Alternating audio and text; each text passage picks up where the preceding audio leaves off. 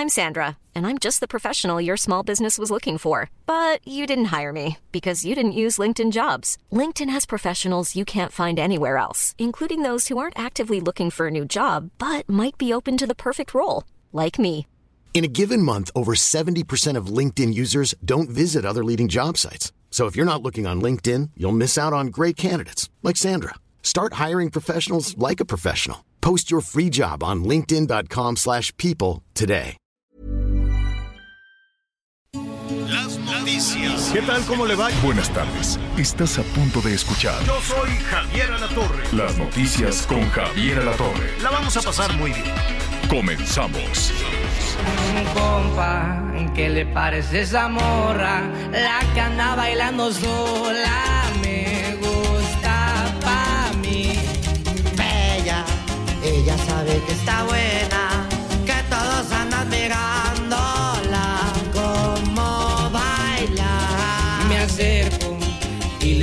todo un verbo.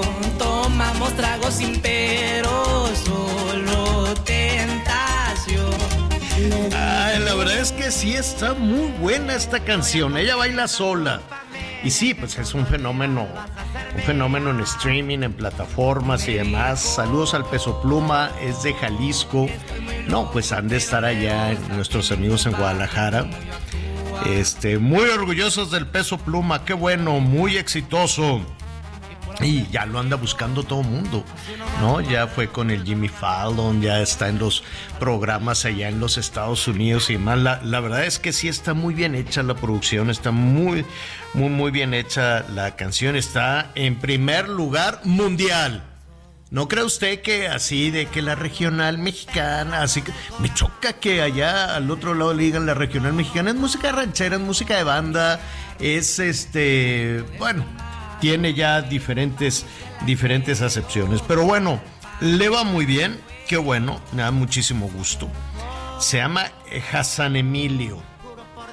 El Hassan Emilio. Él es de Jalisco. ¿Y qué es lo que canta? Corridos tumbados. Nada de regional mexicano. Corrido tumbado. Y este. Y, ¿Qué quiere pues, decir? Mira, los corridos tumbados es este ritmo que estás utilizando, que tiene un poquito de, de ¿qué te diré? De ranchero, de reggaetón, de hip hop, ¿no? De, de, de, todos estos ritmos que mezclados, este, pues se convierte en una cosa sensación para los chavos, bueno, hasta los niños, hasta en las fiestas infantiles bailan, ¿no? El corrido tumbado. Y la verdad es que, pues sí, sí jala sí jala bastante bien. Ahora, déjame decirte, Anita Miguel, que lo andan Hay una buscando. controversia. Que lo andan. ah, no, no, ninguna. Ah, bueno, la controversia que si los narcos, que si no sé qué. Pero pues los narcos andan en todos los bailes, ¿no? Cantan ahí. Digo, no los narcos, los. Los intérpretes de los narcocorridos y de todo esto, pues los invitan a cantar en el Zócalo y ahí cantan. Y andan en todos los bailes y andan en las ferias y en todos lados. Entonces, sí es un tema muy complejo, sí es un tema muy difícil decir, oye, pues no vas a cantar el narcocorrido porque pues desafortunadamente todo este tema está tan metido, tan arraigado. Ahorita vamos a ver Tamaulipas, ahorita vamos a ver Guerrero. El presidente llamó la atención sobre Guerrero. Dije, fui- dijo, fíjense en Guerrero, ahí están peor las cosas que en Tamaulipas. Y tiene toda la razón. Ahí Guerrero está ardiendo, hecho pedazos, ¿no? Dijo, ¿por qué le echan broncas a mi amigo, el gobernador de Tamaulipas? Échenle bronca a la, a la Evelyn allá. Digo, no lo dijo así, pero dijo, está peor Guerrero. Y no Qué dicen raro, ¿no? nada. Ahorita, ahorita lo vamos a retomar, porque con esto de no, no, pues no es raro, tiene razón. Tiene razón el presidente. pero no es ningún consuelo. ¿Eh? No es ningún consuelo decir está peor Guerrero que Pero Tamaulipas, pues, ¿no? Pues pero es mejor decir la verdad, es mejor O sea, decir la verdad, Anita. Y está peor Sonora, y está peor mm, Guerrero, Michoacán. Claro. Hoy es martes de informe de la seguridad. Yo decía, a ver a qué hora eh, alguien que nos da informes sobre seguridad nos dice Exacto. sobre el Pero- narcobloqueo, como le dicen, Sí, que estaba sí. En, en Tamaulipas, ¿no? ¿No, Miguelito? Espérenme tantito. Da- Dadme un segundito, nada más déjenme decirles de, Acaba. de este niño, este Tú las traes. peso pluma. Peso pluma. Se me hace que no te gusta peso pluma. No, peso pluma sí. tú, tú las traes. Se llama peso pluma. Pero mira, ahora que está muy de moda ir a buscar este cantantes exitosos, se querían traer al Bad Bunny, que también le va con el, con el grupo Frontera, no sabes, están increíbles. También estuve escuchando mucho al Bad Bunny a Frontera el fin de semana. Pero, este, pues los quieren traer y que no cobran. Jaja, claro que cobran, pero dicen, no, vino gratis, vino gratis. Alguien cobra y luego, pues le dicen, ¿no? Algún, alguna, ¿no? De, de otra ventanilla saldrá el dinero y demás hay para quienes les ha resultado muy exitoso, pues depende de quién tenga, ¿no? No en todo el país hay, hay un zócalo. Bueno, hay una macro, macroplaza en, en Monterrey, está, pues es que lo, lo demás son, son foros este, cerrados y demás, pero plazas abiertas así grandotas de ese tamaño como para llenar, pues está difícil. Yo no sé, en Saltillo, en Saltillo, ¿dónde podrían hacer un concierto de esos electorales? Eh, no sé, pues déjenme Yo no ver. conozco. Porque resulta que, ¿cómo se llama este hombre? El candidato, el candidato de Morena. Me Armando Guadiana. Armando Guadiana, pero dice cada cosa. El otro- en el primer, en el primer debate, en el primer debate dijo, aguántenme tantito, voy a hacer pipí. Cuando ya no tenía la respuesta, dijo, ay, espérenme, aquí les dejo mi sombrero, no me lo vayan a robar, voy a ir a hacer pipí porque, ¿no? Dije, bueno, y ahora dijo, si gano o si hacen que pierda el PRI, que no sé si eso signifique que él gane, este, les, me- les prometo, así no sé cómo, que les voy a traer al peso pluma. Ándale. Pues ni que tuvie- ni que ni que fueras corcholata. Vamos a oír lo que dijo en el debate. Ahora en tus manos está el cambio verdadero con el, el Morena, con el voto de Morena, Morena.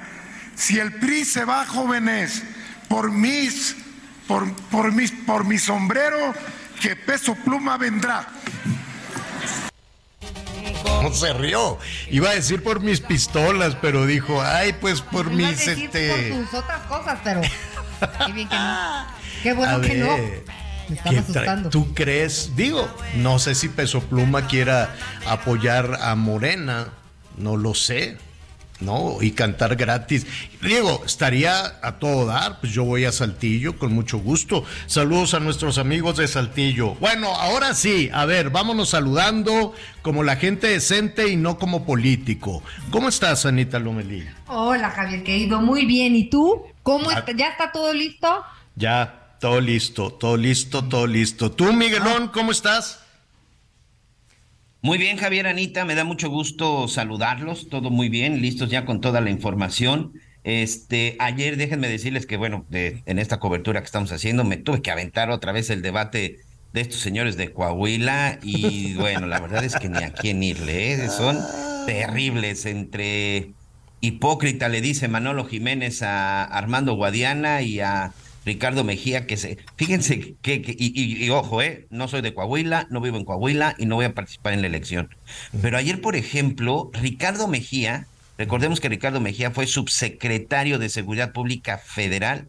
Saben cuál fue una de las principales cosas que estuvo criticando que estaba sucediendo en el estado de Coahuila la seguridad Mira. de que la seguridad está por las calles, que se incrementó la violencia, que los niños están consumiendo más drogas y esto y esto, y pues se puso de pechito porque al final los otros candidatos le dijeron, miren quién lo dice, el que era responsable de la seguridad en México hasta hace unos meses. Uh, la verdad es que vaya show que dieron ayer en el segundo debate estos candidatos. Sí, sí, sí. Pues así son los debates.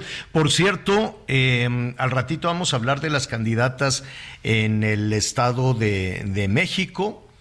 Vamos a, a- retomar ahí el, el tema con Enrique Vargas. eh, tendremos entre, entre los invitados. Ya antes de que algo suceda, yo quiero felicitar a todas nuestras compañeras y nuestros compañeros de El Heraldo del Heraldo en edición impresa, del Heraldo Televisión, del Heraldo este, Digital y desde luego del Heraldo Radio, porque estamos de aniversario. Entonces vamos a platicar al ratito con Franco Carreño. Felicidades de antemano a todas nuestras compañeras y compañeros por este sexto, sexto aniversario de El Heraldo el Heraldo Radio, en el Heraldo Media Group, ya sabe, ¿no? Además de del periódico, miren nada más en la parte digital son casi 17 millones de visitas. Entonces, pues felicidades, la verdad es que eh, mucho, con mucho éxito. Bueno, a ver, entrando rápidamente en materia, regresando a tu punto, Anita. Tamaulipas, pues amaneció otra vez con balaceras. Dicen desde la Ciudad de México que no, que no es verdad, que no es cierto, pero pues desde muy temprano eh, eh, a, través de las redes sociales, pues la gente estaba, se oía, ¿no? La tronadera, las balaceras en, en donde fue en Matamoros. Y ya después, y amanecieron con bloqueos y después, eh, pues ya retiraron el bloqueo. ¿Qué está pasando? ¿Quiénes son los grupos que se están ahí peleando? Que siempre es el argumento de, de, los gobernadores, ¿no? Dicen, no, pues es que se están peleando la plaza. Ah, bueno, qué bueno que es por eso. Vamos a ver el debate entonces, ¿no? Este, no, ¿cómo que se están peleando la plaza? ¿Cómo que se están peleando la plaza? Hágase de cuenta que sale este, una persona a comprar el mandado y hay dos delincuentes robándole la bolsa, ¿no? La bolsa donde trae el dinero, el monedero, ¿no? Hágase de cuenta. Y están unos, dámelo tú, y uno le roba la cadenita y otro le jala la bolsa y llega un policía y piden auxilio y se va el policía y luego le dice, oiga, ¿qué pasó? Ah, no, pues es que son dos delincuentes que se están peleando para ver quién le roba a la señora. Ah, bueno, entonces pues sígale usted, como pues son dos delincuentes que entre ellos están peleando a ver quién le roba más. ¿Qué es eso? ¿Cómo que son bandas rivales? Y mire, no son nada más dos.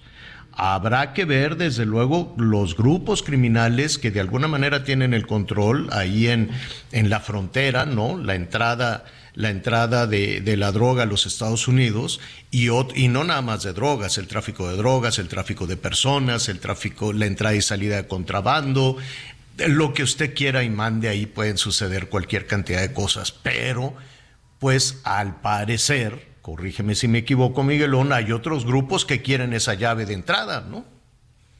Sí, la verdad es que el estado de Tamaulipas, eh, en cuestiones de narcotráfico, siempre ha sido la, joya de la corona.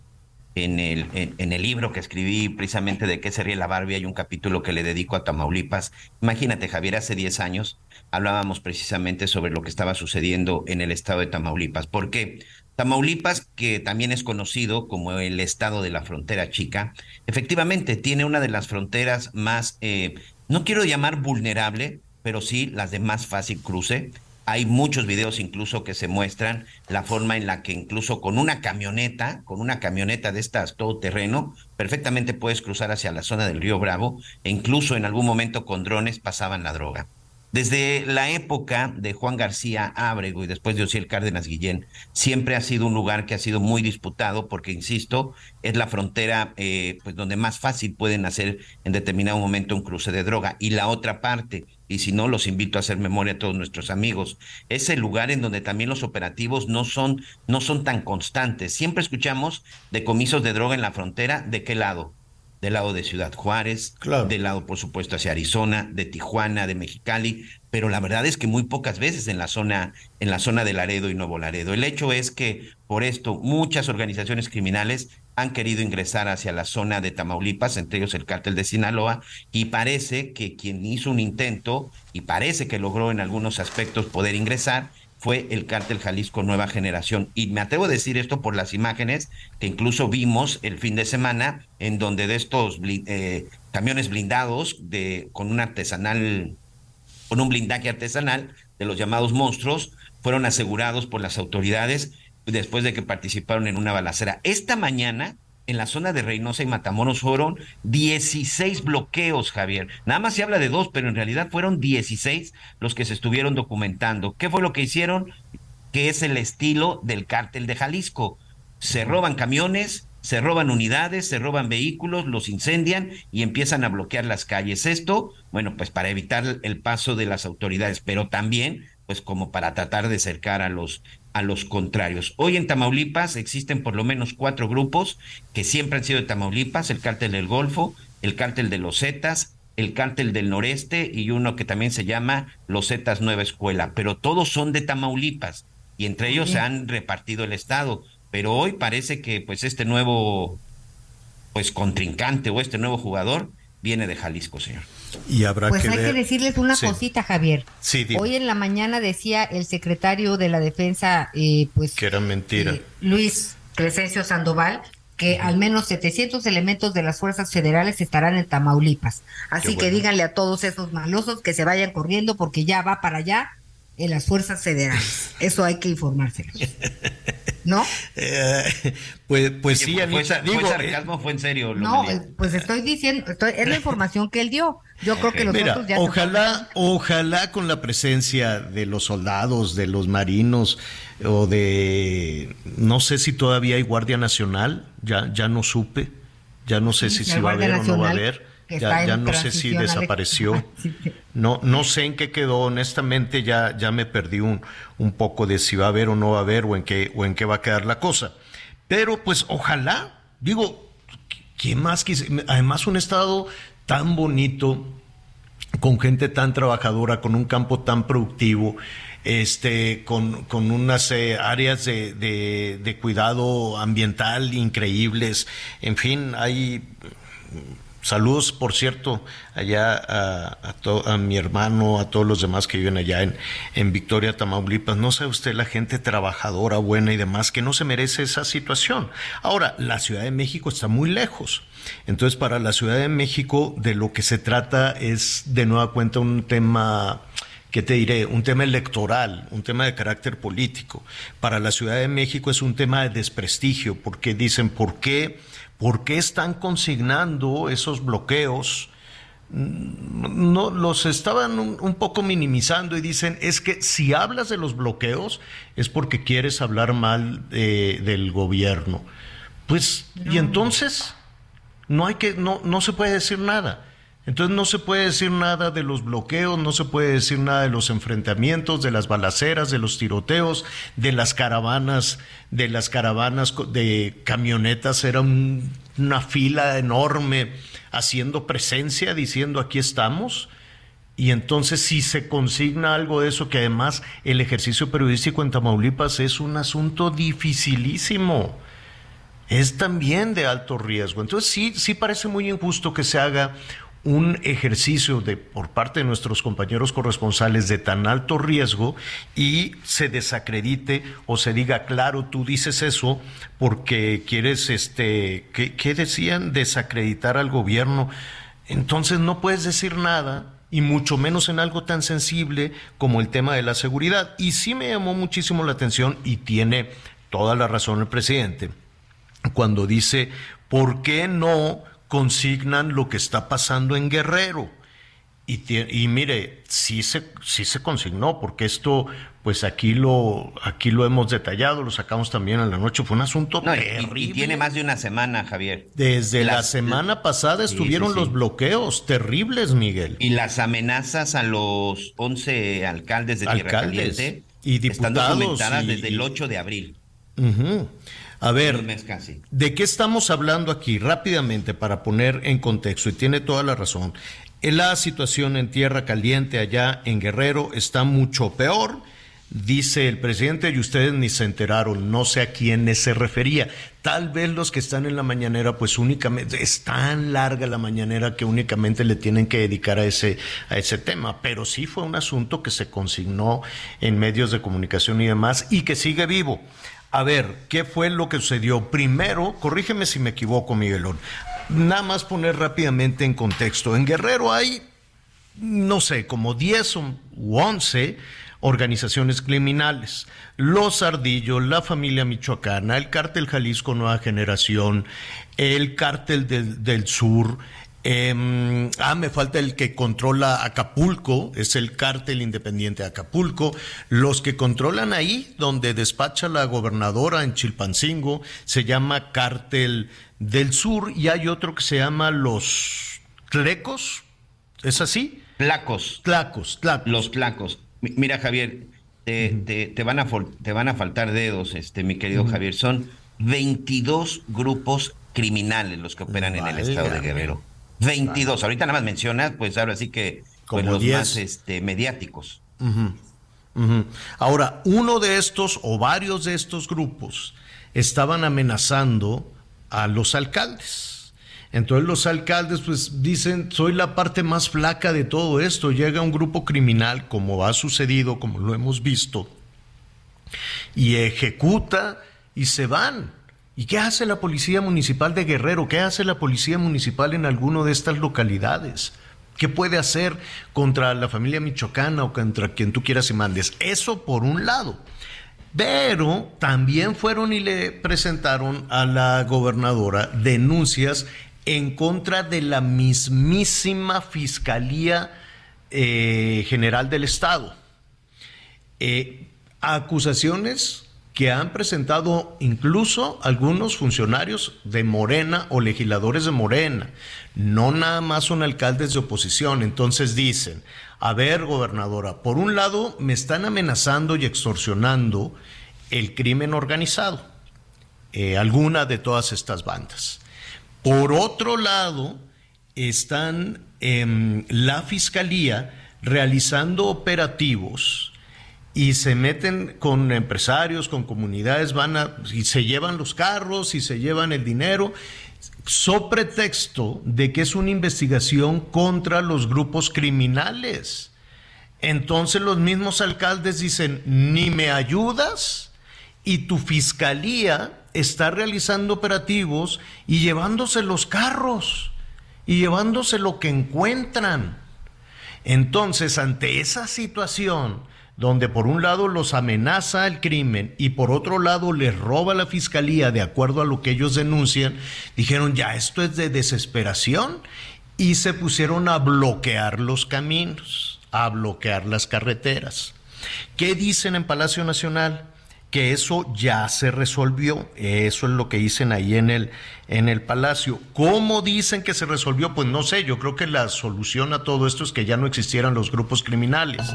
La manera en que eh, anuncia el... Eh, el gobierno, al parecer, la gobernadora Salgado les dijo, vénganse a platicar hoy, hoy que es, hoy es martes, ¿verdad? Vénganse a platicar hoy, aquí vamos a ver cómo resolvemos esto, pero levanten el bloqueo, porque ya empezaron a tener muchísimos problemas. Después de cuatro días de bloqueo, pues empiezan a escasear los alimentos, hay hospitales donde pues ni siquiera pudo llegar la gente a trabajar, de medicinas pues nunca hay. Pero entonces empezaron a batallar mucho con esto, pero en realidad el problema, no creo, la solución, lo que yo escuché en Palacio Nacional, no le pusieron atención a Guerrero, pero ya lo solucionamos. ¿Cómo? ¿Cómo lo solucionaron? ¿Cómo solucionaron extorsiones, la presencia de 20 grupos criminales, las acusaciones contra la fiscalía, los operativos contra la fiscalía que son denunciados por cuando decimos empresarios, no se cree usted que son unos machuchones, es gente que tiene un negocito y que van y que les quitan los coches. Ah, este carro seguramente es de la familia michoacana. Creo que por ahí va la cosa, ¿no, Miguel? Sí, y además hay otro tema, ¿eh? El jueves pasado ya se habían reunido los 11 presidentes municipales con la gobernadora, con Evelyn Salgado, que por cierto se reunieron en el interior de un cuartel militar y en donde también salieron muy enojados los alcaldes, te voy a decir por qué, habían pedido el anonimato, habían pedido que fuera una reunión en donde se mantuviera el anonimato porque evidentemente tienen miedo, pues están amenazados de muerte. Bueno, pues ellos mismos, este, del gobierno del estado, de repente, pues hay fotografías en donde se ve, porque para ellos lo más importante, pues era promocionar que estaba reunida la gobernadora. No solucionaron nada y que ya después dijeron ellos, estábamos en el anonimato. Nada más les voy a poner rápidamente un ejemplo antes de irnos a la parsa.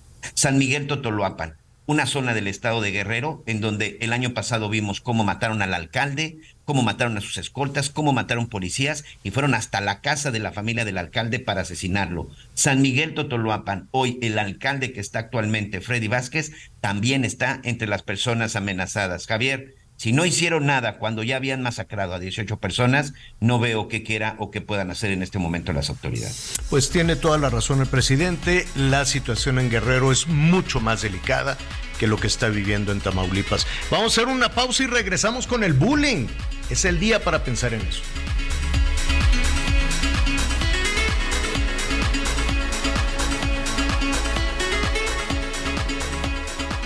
Conéctate con Javier a través de Twitter, arroba javier-alatón. Sigue con nosotros. Volvemos con más noticias. Antes que los demás. Todavía hay más información. Continuamos. Las noticias en resumen. Esta mañana llegó a México un cachorro pastor alemán de tres meses procedente de Turquía. El gobierno de dicho país realizó esta donación en solidaridad y empatía por la muerte del perrito rescatista Proteo, que falleció en Turquía durante los trabajos de rescate por el sismo del pasado 6 de febrero. El ex gobernador de Tamaulipas, Tomás Yarrington, obtuvo un amparo que obliga a la Fiscalía General de la República a determinar si ejercerá o no acción penal en su contra por delitos contra la salud y operaciones con recursos de procedencia ilícita. Este martes se reportaron diversos bloqueos, balaceras y quema de llantas en distintos puntos de la ciudad de Matamoros, Tamaulipas. Presuntos criminales utilizaron un tráiler, dos camiones de limpieza y un autobús sobre la carretera Matamoros-Victoria. Hoy el dólar se compra en 17 pesos con 49 centavos y se vende en 18 con 49. Bueno, le adelantamos, estábamos con todo este tema de Tamaulipas, de Guerrero, de la violencia, de los grupos criminales, pero eh, al ratito vamos a platicar, vamos a llamar la atención sobre un asunto que, ah, cómo mortifica, mortifica muchísimo, no nada más a los padres, a los eh, padres de familia, desde luego también a los niños, niñas, los adolescentes, y es el bullying, Anita. Entonces... Eh, Ay, Javier. Y tenemos problemas para variar. Fíjate que eh, no es la primera vez que hablamos del bullying, pero resulta que pues bullying, el bullying alcanza en México la mayor cifra de casos a nivel mundial. Eh, entonces, en pues, México. Tanto que reflexionamos y, y, lo insistimos, tenemos estadísticas, análisis, este, y, y pues muchas leyes. En el caso del bullying me parece que tenemos hoyos negros y lugares ambiguos pero me da mucha tristeza pensar que ni maestros ni padres eh, podemos eh, contra, contra el bullying para que nuestros hijos crezcan en un mejor ambiente. Está eh, terrible. Está terrible y sobre todo que tenga el número uno en el mundo. ¿Y sabes por qué tiene el número uno en el mundo? Porque nadie se hace responsable, Anita. Lo platicaba incluso con Miguel. ¿Quién se va a hacer responsable? ¿Un maestro? ¿Una maestra? Un director de una escuela, la, la desaparecida Secretaría de Educación Pública. ¿Quién se va a hacer responsable de esto? ¿Un padre de familia que se agarre a trompadas con otro padre de familia? No hay quien atienda esa situación, no hay quien atienda esa situación. Y por eso, pues, eso, esto que tú dices de que México tiene el primer lugar en el mundo en el maltrato, en los chantajes, en las extorsiones, porque el bullying puede ser de muchas maneras. Qué preocupante, qué serio el punto que estás tocando, Anita.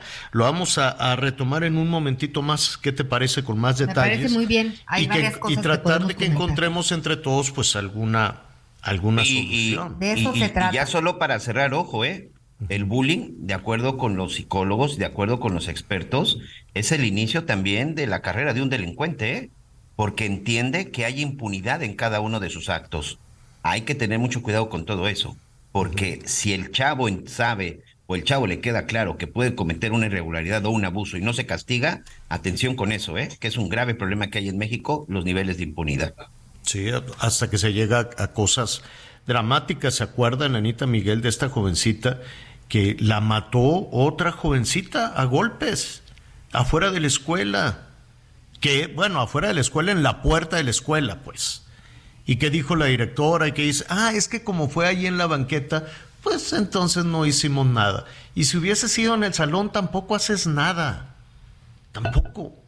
Porque no es nada más el buleo psicológico, emocional, que, que, tan doloroso es también para las personas, sino es físico. Matan. Hay niños y niñas, adolescentes, que matan. ¿Qué pasó con esta? Eh, ¿Te acuerdas que huyó con la mamá? Que la mamá se llevó a la hija y las agarraron allá en Reynosa o en no sé en dónde. Este, sí, pues las agarraron precisamente tratando de cruzar la frontera por el estado de Tamaulipas, Javier.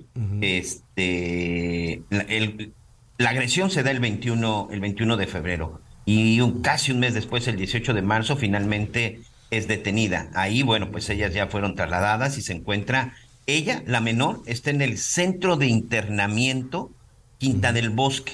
Y ahí, bueno, pues estaré esperando que termine todo el proceso y ver qué sucede con ella. Y la mamá, bueno, pues continúa en un penal también en el Estado de México. Aunque la situación de la mamá es menos complicada, porque aquí, bueno, pues el argumento es que al final, siendo su hija y en este afán de protegerla, ya ven que pues a veces las leyes en ese sentido, bueno, pues te lo permiten.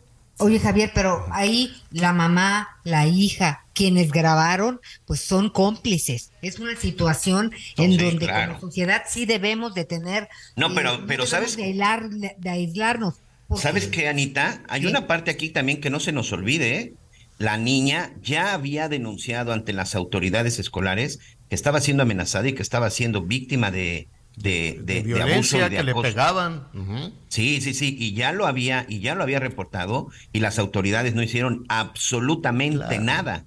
Absolutamente nada. Por eso llegó un momento que decidió enfrentar a la acosadora y esas fueron las consecuencias. Ese es el problema que tenemos y, y desafortunadamente México tiene el primer lugar mundial. Primer lugar mundial en acoso ciberacoso, acoso escolar, violencia, eh, eh, violencia psicológica, no, hasta de maestros a los alumnos. Niños, Javier, han sufrido siete cada diez, pues es tremendo. ¿Y sabes por qué pasa eso? Porque no hay, ¿quién va a levantar la mano para eso?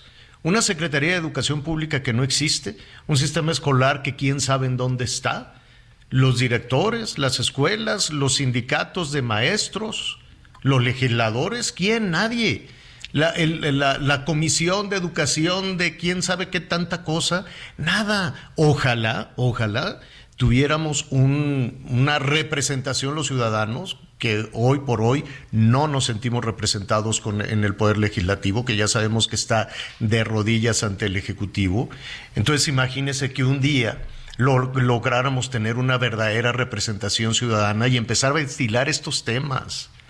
No el quítate tú para ponerme yo, que sí, que, que, el pala nada, que empezar a que los ciudadanos estemos adelante. Imagínate qué bonito sería que los ciudadanos estuviéramos adelante y que se empezaran a hablar de estas cosas, del bullying, de la falta de medicinas, de que no, de que no haya analgésicos, de que la gente vive con dolor, como lo hemos dicho aquí, de las oportunidades, en fin, de tantas, de tantas y tantas cosas, precisamente uno de los, eh, nuestro, nuestro siguiente invitado de esta tarde está aspirando a convertirse en legislador. Y me da muchísimo gusto saludar a Enrique Vargas, que el día de hoy es coordinador nacional de los diputados locales del Partido Acción Nacional. ¿Cómo estás, Enrique? Mi querido Javier, ¿cómo estás? Muy buenas tardes a ti y a todo tu auditorio. Oye, Enrique, estamos muy lejos de estar verdaderamente representados entre diputados y senadores, los ciudadanos? Sí, sí, sí, sí. Y lo, con lo que pasó la semana pasada en el Senado de la República, realmente no, no puede seguir pasando eso en nuestro México, Javier. El desaparecer instituciones que nos llevaron años de lucha a las ciudadanas, a los ciudadanos, y en una eh, noche eh, sin eh, pudor alguno, así lo tengo que decir, que hayan desaparecido instituciones como lo hicieron en la sombra. No, no podemos seguir así en México, Javier. No, no, no podemos seguir eh, como vamos desapareciendo instituciones que le hacen bien a México, que le hacen bien a la democracia. No, no, no debemos de seguir así en México. ¿Te refieres a, al INAI? bueno, el INE no está desaparecido, pero pues vemos que, el INAI no, pero, el INAI sí, el INJUVE, todo lo que hicieron. Y el INE muy este, golpeado, ¿no? Y el INE sumamente golpeado también, una ola de golpeteo este para la corte, el INSABI lo desaparecieron, ¿por qué? Porque no pudieron. Estamos hablando, Javier, que va a costar años y años la salud de las y los mexicanos, porque el sistema de salud para crearlo cuesta muchos años, desapareció en el Seguro Popular más de 30 millones de familias que tenían el Seguro Popular y les voy a dar un dato a todo tu auditorio.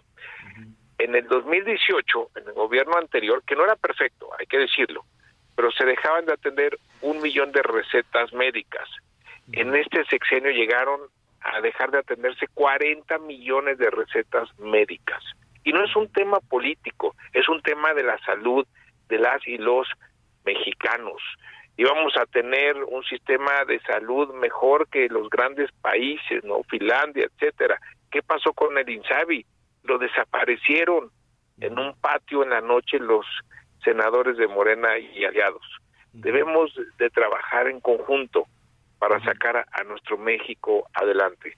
Parecería, ¿sí? parecería, Enrique, escuchándote, que en los siguientes o en, los procesos electorales que de alguna manera los mexicanos así así de, pronto no en, en nuestro en nuestro encuentro con con, con, la clase política cada vez que hay algún proceso electoral, hacemos una especie de voto diferenciado, por decirlo de alguna manera, ¿no? Es decir, eh, que también hemos escuchado desde Palacio Nacional que en las siguientes elecciones tendría que ser el mismo voto, ¿no? Pero, pues podría en caso, imagínate, que el candidato o la candidata de la oposición, el candidato o la candidata de PRI, PAN, PRD, se convirtiera en presidente o presidenta de la República con un Congreso opositor, o que el candidato, que la corcholata, que gana, si gana la elección presidencial, tuviera un Congreso oposición. ¿Eso ayudaría? Sí, claro. ¿Por qué? Porque regresa la política a las cámaras, no deben de tener mayoría. ¿Por qué? Pues porque pasa lo que ha pasado en este sexenio, que lo que manda el Ejecutivo es lo que hace el Legislativo, no le mueven una sola coma a los presupuestos, le quitan presupuestos a la seguridad, lo que ya hemos venido platicando, debe de regresar la política y la democracia a los congresos, al Senado de la República, a la Cámara de Diputados Federales, por el bien de México. Que se haga política en el presupuesto, que se haga política todos los días en los congresos por el bien de México, no por un partido político, no por un eh, mal llamado movimiento, como ellos lo dicen, no, no, no, no, a ver, tenemos que pensar en México, tenemos que pensar en las próximas generaciones, Javier, nuestros jóvenes se deben de preparar porque estamos compitiendo contra otras jóvenes del mundo que se están preparando para ser gerentes, para ser CEOs, para para lo que estamos viviendo hoy en México ah. y lo que estamos haciendo hoy con nuestros jóvenes es haciendo que se formen para un programa social para tres mil pesos. No, tenemos que sacar a México adelante. Eh, falta nada a propósito de a propósito de elecciones, que será un, un mes más, un mes de campaña. Elecciones el 4 de junio y me, y me refiero, bueno, hace un momentito estábamos hablando del debate de Coahuila, que ya te preguntaré tu, tu opinión un momentito más, pero este, en el caso de la joya de la corona política en nuestro país, pues son, son este, es eh, el Estado de México por la dimensión, por el tamaño, porque son casi 13 millones de personas con la posibilidad de salir a votar, ¿no? Así es, aquí en el Estado de México, con nuestra candidata de, del Frente, Alejandro Moral, vamos avanzando. Vimos un primer debate en donde se pudo ver y contrastar los dos perfiles que están compitiendo por Estado de México. Vamos avanzando y estoy seguro que el 4 de junio nos va a ir muy bien en este eh, en esta alianza que hay que decirlo que va a ser el primer gobierno de coalición en el Estado de México que lo legislamos y que en los grandes países funcionan muy bien los gobiernos de coalición porque hay eh, dentro del gobierno hay gente de izquierda, de derecha, de centro y aportan lo mejor para un solo objetivo que es un gobierno. Eh, Alejandra del Moral ha crecido. Sin embargo, de acuerdo a, diferentes encuestas, incluida la de Poligrama, que es la que eh, presenta el Heraldo de México, pues tiene todavía la ventaja del Fina Gómez. Así es, así es, hemos crecido, pero también te quiero comentar algo.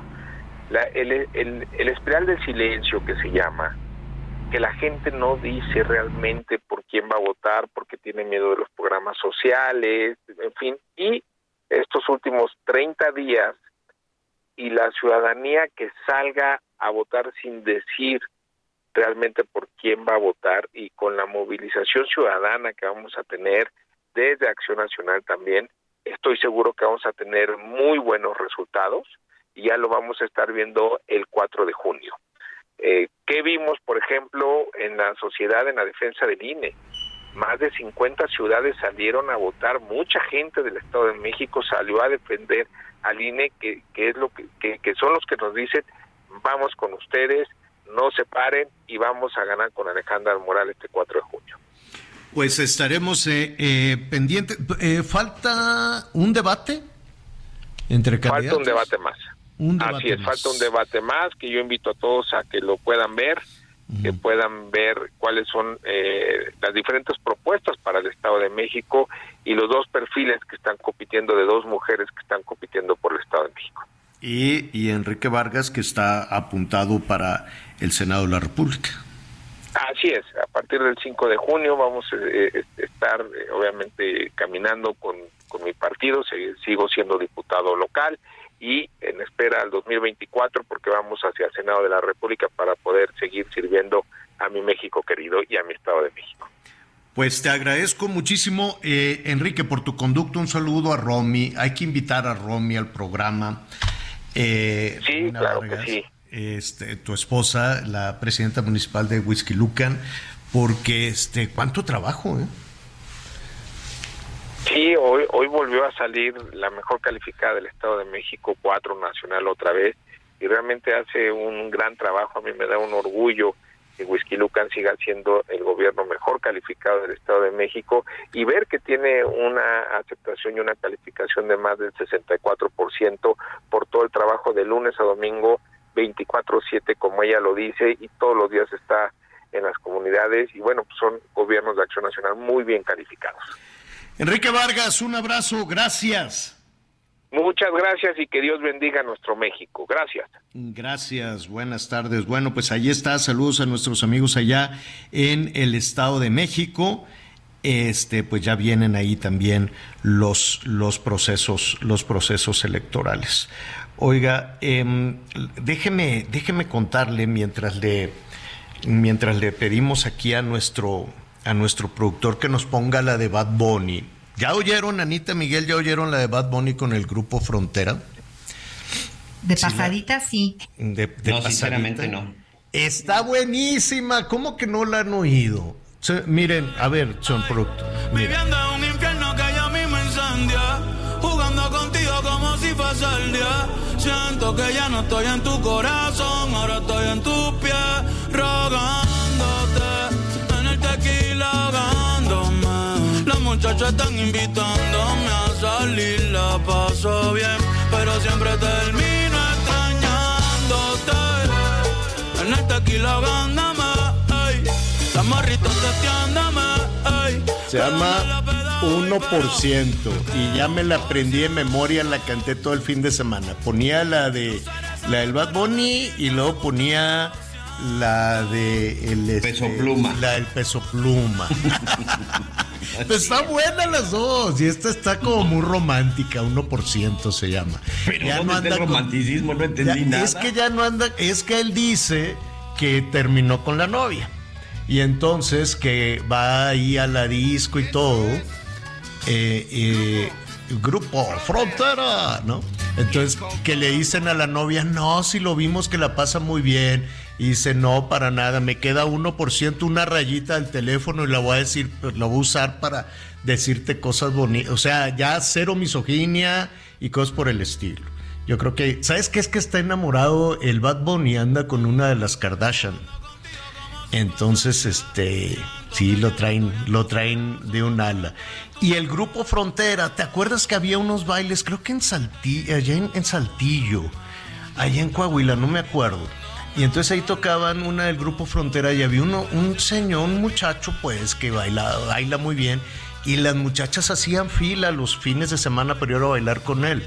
La de, ¿qué, ¿cómo va? ¿Te vas? ¿Se vas? Ahorita, ahorita se la ponemos. Entonces de ahí el Bad Bunny le echó ojo al grupo Frontera y sacaron esto que es un hitazo. Póngale un poquito más.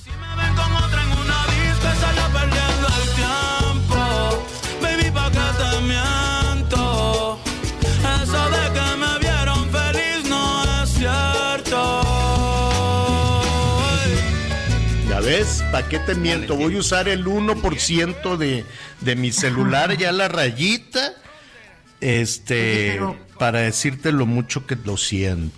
Fíjate qué romántico. como, como un traje de novia este, ¿Eh? para la gala esta ah. en el 2020, así en esta Met Gala yo, creí que en el video sale con camisa de cuadros y botas con lo de en el video te lo compro, pero en la, en, la alfombra en la del Met. ya no es tan roja. Ah, la este, del Met. Con un smoking blanco, bueno, no, no sé si sea smoking, con un escote en la espalda muy sexy, este, y una cola ahí es que, ¿sabes qué pasó? A ver, lo del Met, no sé si tenemos tiempo, señor productor, para, para explicar esto. Es todo un acontecimiento, sobre todo después de, que la industria tanto del entretenimiento como de, de, la, de, la, de, la, ropa, de la moda, se están recuperando después de la pandemia.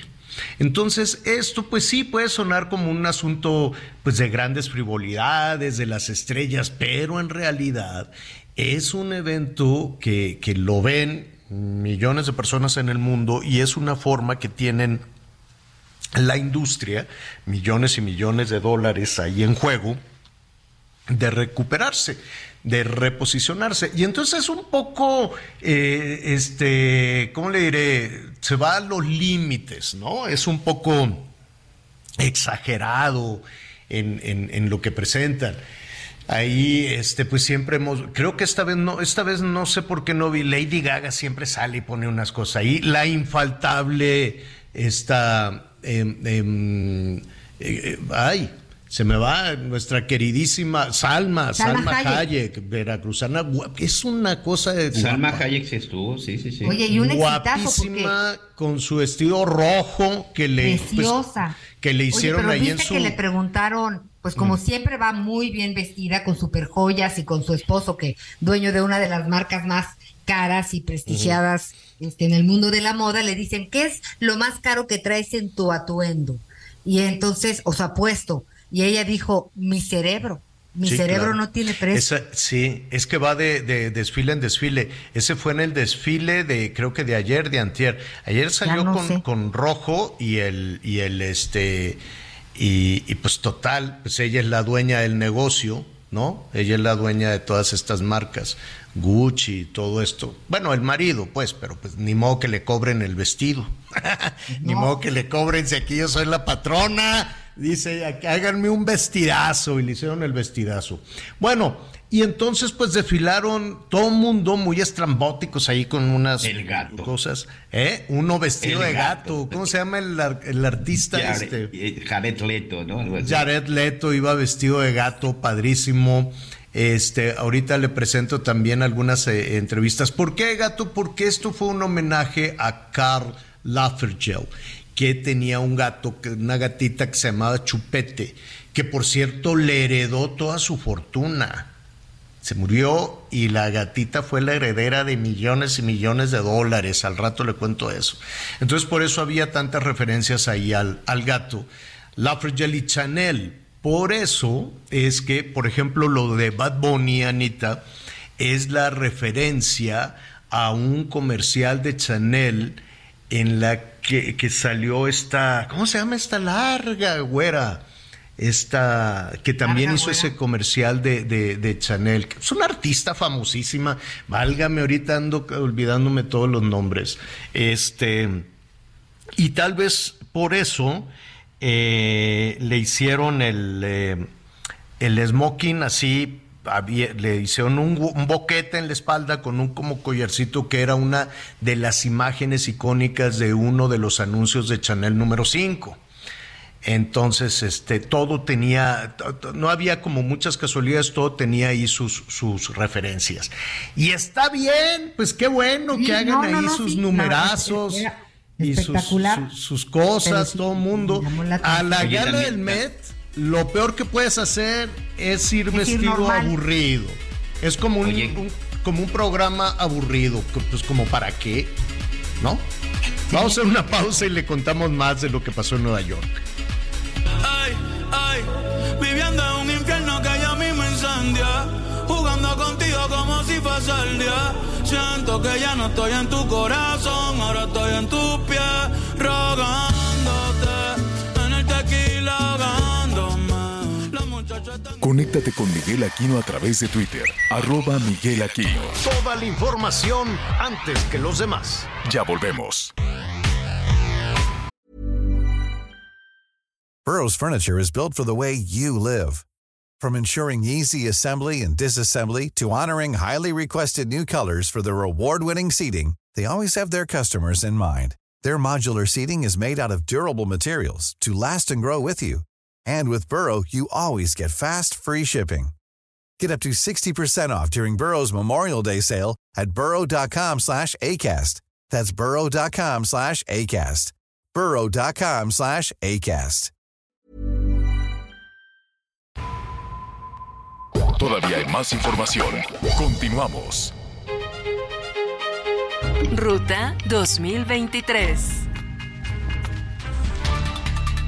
Se llevó a cabo el segundo debate entre los cuatro candidatos que buscan gobernar el estado de Coahuila. Manolo Jiménez de la coalición PAN-PRI-PRD, Armando Guadiana Tijerina de Morena, Ricardo Mejía del PT y Lenin Pérez Rivera del Partido Verde. Los temas gobernanza, seguridad, desarrollo social y salud. En esta ocasión, a diferencia del primer encuentro, sí se concentraron más en sus propuestas y no en atacar solo a sus contrincantes. Armando Guadiana de Morena, al hablar de salud, dedicó su tiempo a defender la desaparición del INSABI. Señaló que se va porque el dinero que se le destinaba no era usado en beneficio de la gente. Lenin Pérez Rivera del Partido Verde dijo que en Coahuila 5 de cada 10 habitantes viven con miedo y que el narcomenudeo ha crecido en la entidad. Aseguró que entre sus acciones va a capacitar y certificar a la policía y va a echar a andar programas para rescatar a los jóvenes de las adicciones. En una de sus intervenciones, Manolo Jiménez, candidato del PRI-PAN-PRD, acusó al candidato de Morena de no saber nada de seguridad y a Ricardo Mejía del PT lo señaló como el peor subsecretario de seguridad del país y le dijo que en sus hombros lleva la muerte de 150 mil personas. De inmediato se dio la respuesta de Mejía Verdeja, y le reprochó que en Coahuila con los priistas la violencia familiar creció un 500%, la violación 357%, el abuso sexual 236% y el consumo de drogas entre los jóvenes coahuilenses. Desde el municipio de Villa de Allende, la candidata del PRI, PAN, PRD y Nueva Alianza, Alejandra del Moral, rechazó la desaparición de Financiera Rural por parte de la mayoría de Morena en el Congreso de la Unión y lo calificó como una traición al pueblo de México. Al asegurar que Morena todo lo que toca lo destruye, dijo que no permitirá que Morena llegue al Estado de México y destruya todo lo que se ha forjado con tanto trabajo. Por su parte, la candidata de Morena, Partido Verde y Partido del Trabajo, Delfina Gómez, prometió aprovechar las capacidades de transporte del Aeropuerto Internacional Felipe Ángeles y la red carretera del Estado para convertirlo en el centro logístico del país. De igual forma, resaltó la importancia de crear y modernizar los parques industriales y dar difusión a programas de desarrollo en materia minera, automotriz y de agricultura, informó Ángel Villegas. Oiga, pues eh, tenemos temperaturas superiores a los 40, qué bárbaro, qué tarde tan caliente, temperaturas superiores a los 40 en diferentes entidades, atención, mucho cuidado, Campeche, eh, Yucatán, ¿Dónde más? En algunas localidades, fíjese, de Jalisco, saludos a nuestros amigos allá en Jalisco, Colima, Michoacán, Guerrero, sí, pues ya, ya estamos entrando la plena temporada de unos calorones tremendos. Entonces, Jalisco, Colima, Michoacán, Guerrero, em, Campeche, Yucatán, temperaturas superiores a los 40. Para la Ciudad de México, que va a haber chipi chipi, dicen que va a llover, que bueno, pues está muy seca, seca, los camellones están amarillos, secos, no hay, no hay, yo creo que están racionando incluso el, el riego. Y para el norte, pues nada, ahí están con los, este, unas tolvaneras, que qué bárbaro. Son unos ventarrones también en el Estado de México. Mucho cuidado con los ventarrones. Ya ve que hubo dos eventos, uno de eh, internacional de aviación que les llegó un ventarrón enorme y después justo cuando se estaba preparando un acto de campaña para la candidata del PRI llegó también un ventarrón terrible, les tiró el tenderete, les tiró la, la manta, hubo algunas personas lesionadas, desafortunadamente una persona falleció ahí, no por, por, por la caída de, de la estructura, sino por el susto. Al parecer le vino un, un, ataque cardíaco, una persona ya mayor que quería acudir a, esta, a, a este evento. Así es que mucho cuidado. Los ventarrones en Baja California de 60 kilómetros por hora con tolvaneras, sí, Chihuahua, Sonora también. Eh, mucho, mucho cuidado con, con, toda esta situación. Bueno, ya además habrá que este, hidratarse constantemente, hay que hidratarse este, todo, todo el tiempo. Oiga, Qué gusto me da, ya lo comentábamos al inicio, al inicio del programa, cuando se inicia una, un esfuerzo, cuando se inicia un proyecto y avanza exitosamente porque no hay nada peor que estarse esforzando, esforzando, esforzando sin, sin resultados o sin éxito. Pero en el caso de eh, el Heraldo Media Group, pues es eh, un proyecto que la verdad cuajó muy rápido, van ya en el sexto aniversario, el Heraldo de México, y se siguen este, anotando muchísimos, muchísimos éxitos. Franco Carreño es el director general de El Heraldo Media Group y me da muchísimo gusto saludarlo. Franco, antes que nada, felicidades. Un abrazo muy fuerte por este sexto aniversario. ¿Cómo estás? Bien, muchas gracias, Javier. Qué gusto en saludarte. Saludos a Ana María, Miguel, que nos acompañan y a todo el auditorio. Muchas gracias, Ana María. Oye, Franco, iniciar un proyecto de comunicación, iniciar un proyecto de esta naturaleza, yo entiendo que la marca de El Heraldo pues está muy posicionada en, en, el... Eh, en, por generacional, generacionalmente, pero es, es, es, otra cosa, ¿no? Y sobre todo es otra época, con una competencia enorme, una competencia digital, una competencia en medios tradicionales. ¿Cómo tomaron esta decisión de eh, entrar a una eh, a competir a un mercado tan complejo? Bueno, sin duda, como tú bien mencionas, la marca del Heraldo de México era estaba muy bien posicionada. La gente se acordaba con mucho afecto de, de lo que había sido el Heraldo, que había dejado de publicarse durante casi 14 años cuando la familia Méndez decide incursionar en este en esta nueva área de negocios, pues sí nos hizo mucho sentido eh, el tener ya con una marca que la gente la tuviera en su memoria.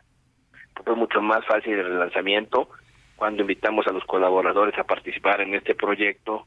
Todos ellos de alguna u otra manera lo habían conocido o habían sido parte de. Entonces, bueno, fue más sencillo para nosotros arrancar, aunque sin duda, bueno, también era un reto porque el Heraldo en su momento fue algo muy innovador, fue el primer periódico color, las partes sociales, la parte de taurina, ¿no? Había muchas cosas ahí que la gente tenía muy claras en su memoria. Entonces, bueno, generamos lo que es un nuevo Heraldo y a partir de ahí, de, esa, de esa piedra angular, fue como se fue generando ya la multiplataforma, que hoy tenemos radio, televisión y la parte de redes que ha sido muy potente. Sí, definitivamente eh, potente la plataforma digital, corrígeme si me equivoco, o más bien ayúdanos, son pues millones, millones de visitas, ¿no? Millones de visitas, sí, o sea, somos uno de los medios más vistos a nivel nacional, con una muy fuerte presencia en Estados Unidos y en Europa, y seguimos creciendo en ese, en ese ritmo, sin identidad de, de las plataformas. El radio tiene la suya, la televisión tiene la suya, y obviamente el impreso, y segmentar lo que cada manda en su audiencia, a los jóvenes, el TikTok, el Instagram, el Twitter para un círculo mucho más de opinión, etcétera. Entonces es un reto y romper paradigmas, como, como en el caso de ustedes, que ser una figura televisiva tan importante, que ha marcado muchos referentes, hoy están con nosotros en radio, con mucho éxito, que haya creciendo más el rating. Bendito sea Dios que... Muchas gracias por esa confianza.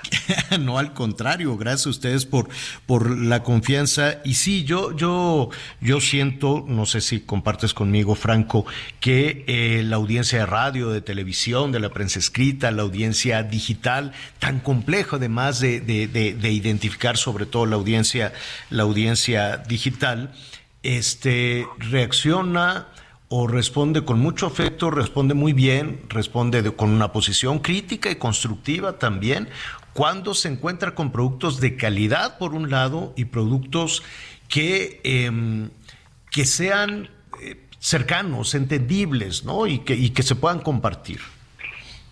Sin duda, hemos tratado que es un medio plural, que todo el mundo tenga voces, y así lo demuestran nuestros comentaristas, nuestros columnistas, la sección editorial, que es muy variada, que todo el mundo tenga voz con nosotros. Siempre, eso sí, con respeto a, a, la vida privada de las personas, ah, claro. cuidando las fake news, pero siempre que tengan un espacio con nosotros. Antes de ir con Anita Lomelí, antes de ir con Anita Lomelí, que te quiere preguntar y te quiere eh, eh, saludar, eh, yo te pero, quisiera preguntar, Franco, ¿es difícil en un país como el nuestro, donde hubo una transición política, donde pues eh, entran nuevos personajes en la vida política nacional. ¿Ha sido difícil para el Heraldo Media Group? No tanto porque prácticamente nacimos con eso. O sea, uh -huh. lo ves, cumplimos seis años el día de hoy. Uh -huh. Entonces, crecimos ya bajo esta nueva paradigma, bajo esta nueva dinámica informativa. ¿no? Las mañaneras pudimos acomodar muy fácilmente nuestra barra de, pro, de programación para atenderlas. O sea, no es fácil, el modelo de negocio cambió sin duda para todos los medios, uh -huh. pero nos pudimos adecuar mucho más rápido. El contar con una sola redacción integrada, con un solo director editorial como es Alfredo González, uh -huh. que pueda manejar de manera muy dinámica, eso nos ha permitido responder a esos cambios que hay el día de hoy.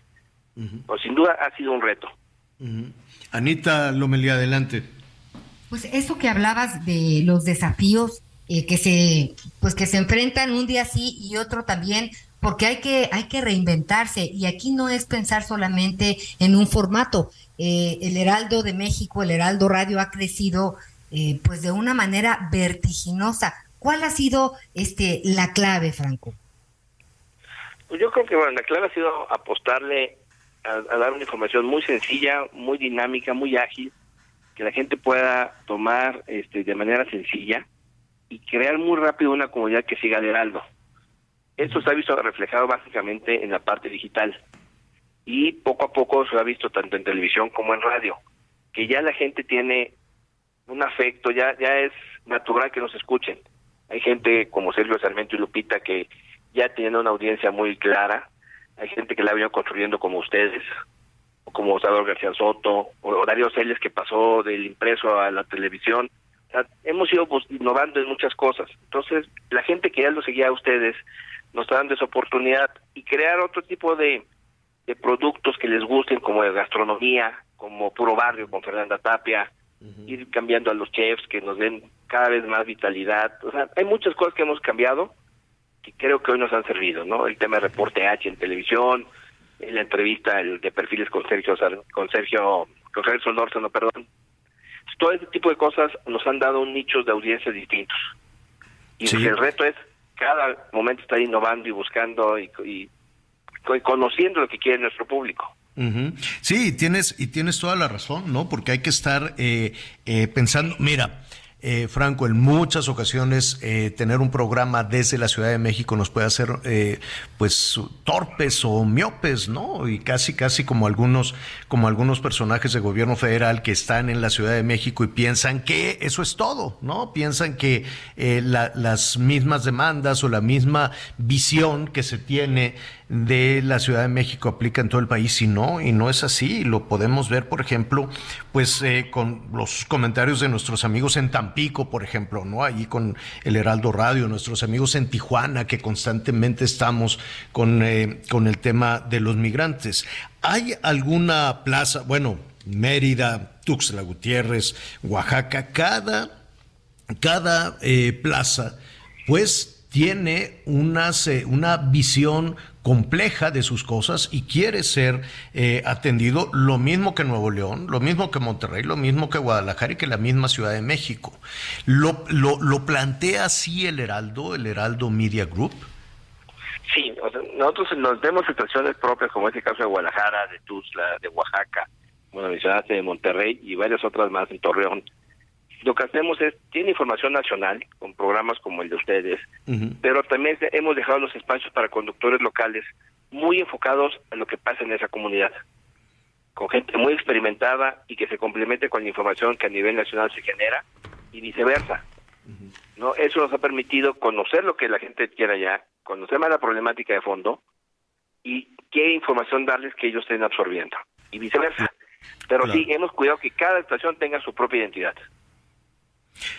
Pues eh, te agradezco muchísimo estos minutos, Franco. Felicidades.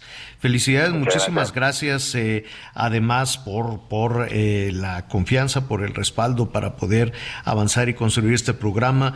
Y aprovecho desde luego para enviar una felicitación, además de, de, que tú nos hagas este favor. Mira, Franco, te vamos a invitar a comer para celebrar, ¿no?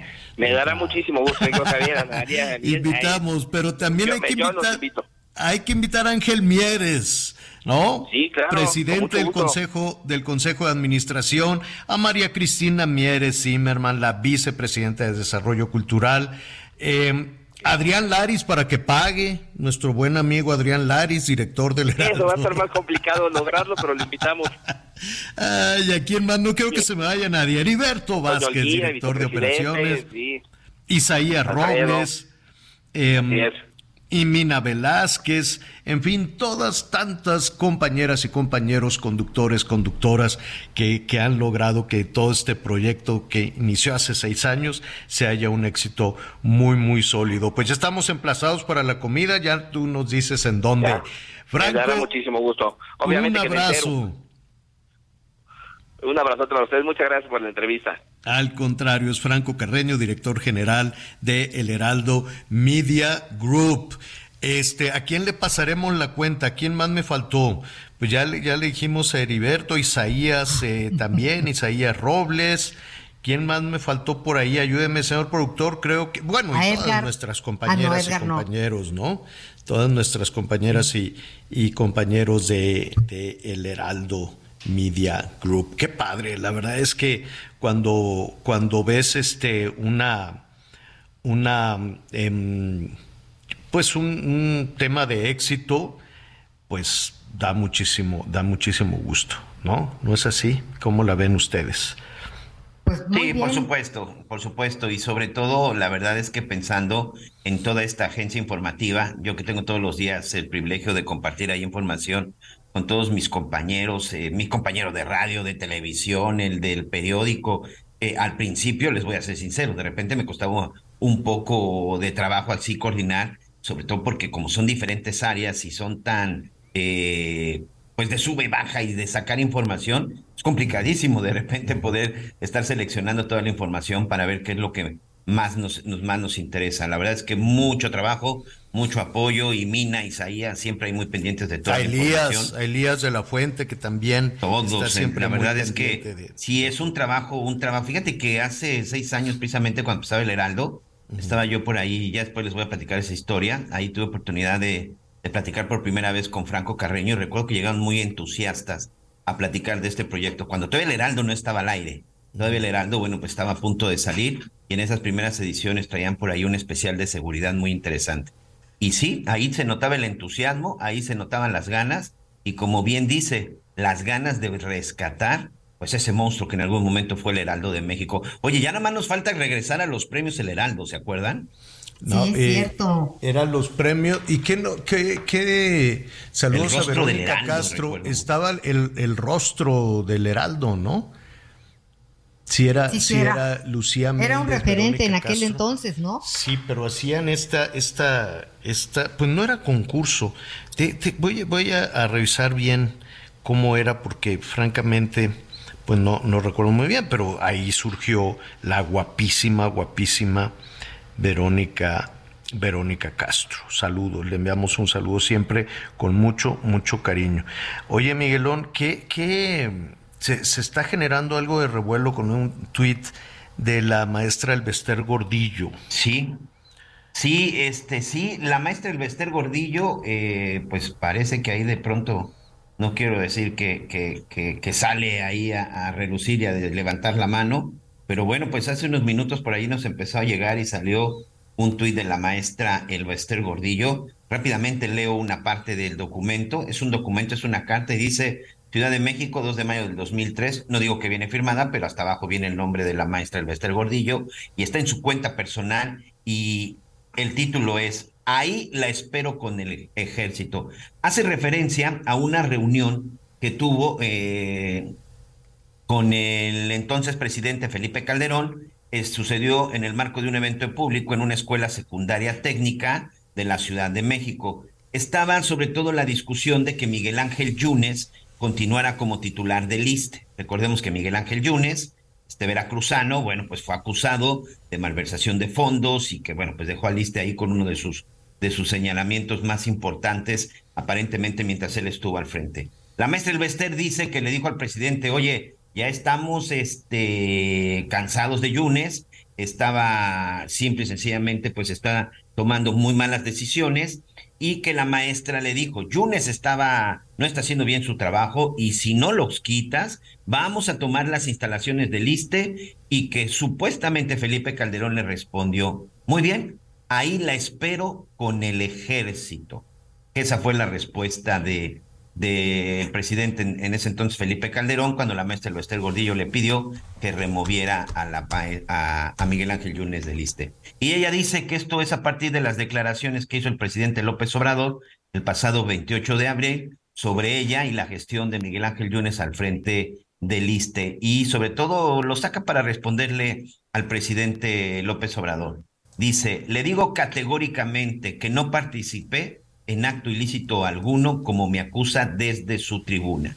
Siempre me he conducido conforme a derecho y respeto a las instituciones de este país y desde luego la investidura presidencial. Por ello, señor presidente, basta de falsas acusaciones a mi persona, porque el presidente López Obrador había dicho que ella había sido partícipe y cómplice de Yunes cuando estaba al frente de lista.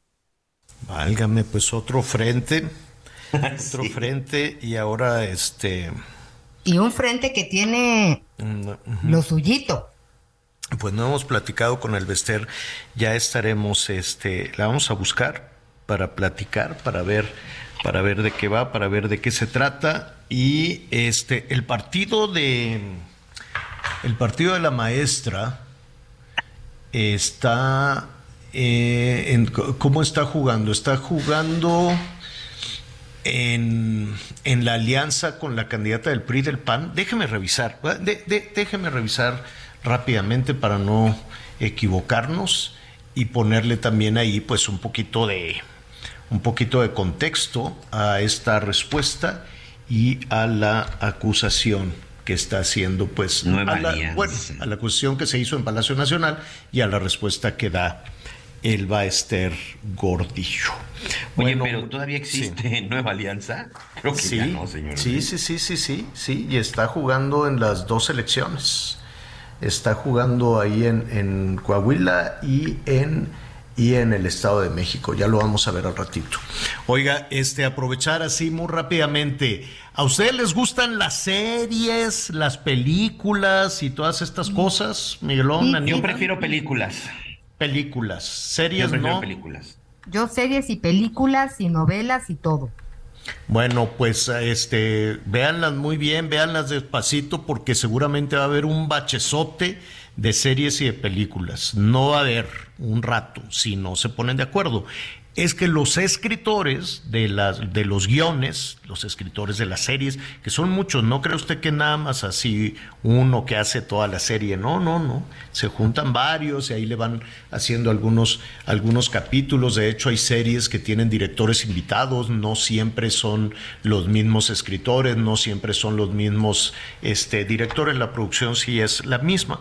Y entonces los escritores se fueron a la huelga a la huelga allá en Estados Unidos. Empezó en Hollywood, pero pues el sindicato, porque están sindicalizados los escritores, los guionistas, son como 11.500, 12.000, no sé cuántos, dicen, oye, no nos están pagando, no nos pagan bien, nos pagan una bicoca.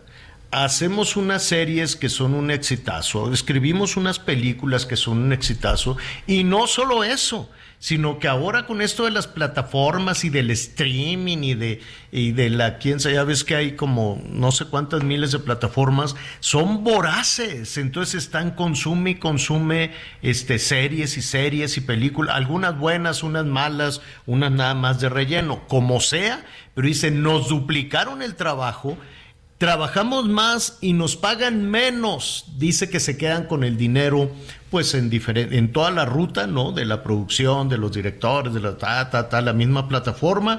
Y cuando llegamos nosotros a la ventanilla nos dicen, toma tus mismos dos pesos.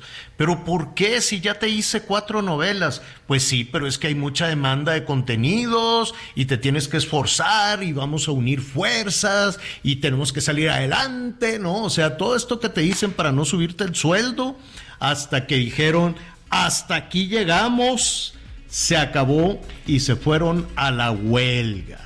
Así es que disfruten su seriecita porque va a haber un bache.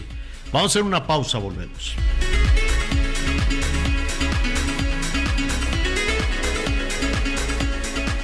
Conéctate con Ana María a través de Twitter, arroba Anita Lomelí.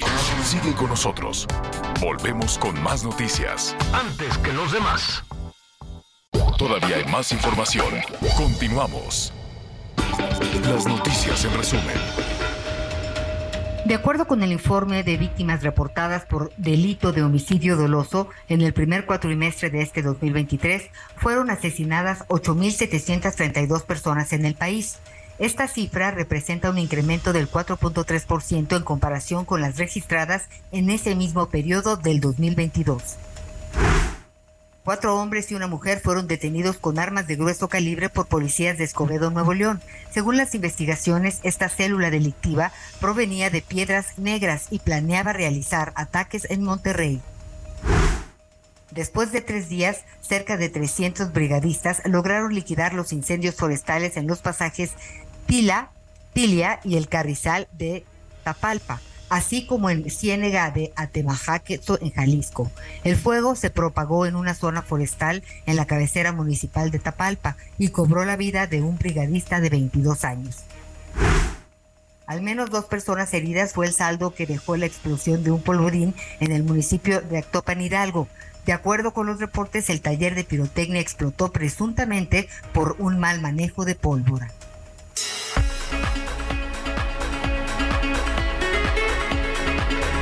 Bueno, bueno, muy bien, vamos, eh, vamos a continuar. Nada más déjeme decirle, eh, pues siguen llegando remesas.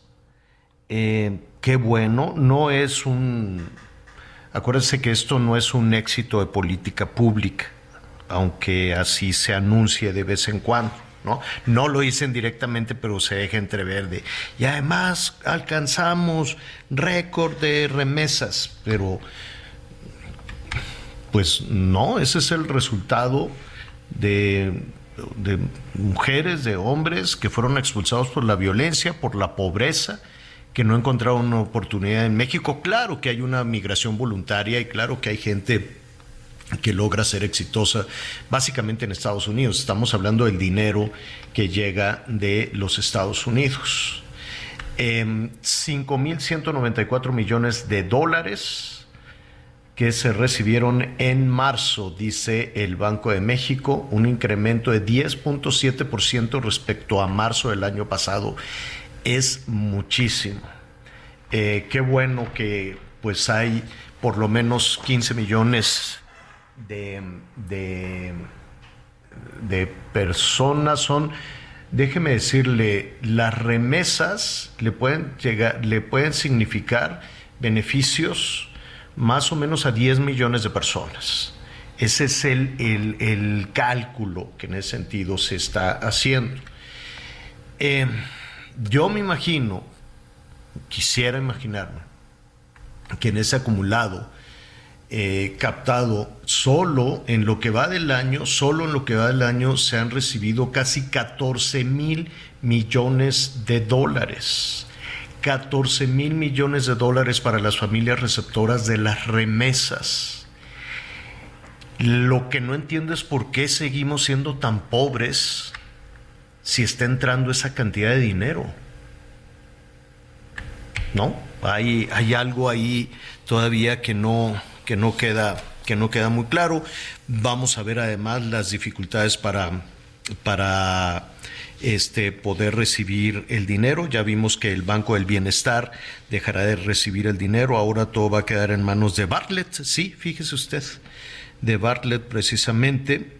Había pues algunos rumores eh, bueno, toda esta situación de que Wells Fargo allá de los Estados Unidos dejaba de enviar estas remesas a través del Banco del Bienestar, quedó una parte nebulosa, luego se vinieron encimando muchísimas, muchísimas cosas alrededor de, del Banco de, Bienestar, este, y pues ya no va a ser por ahí.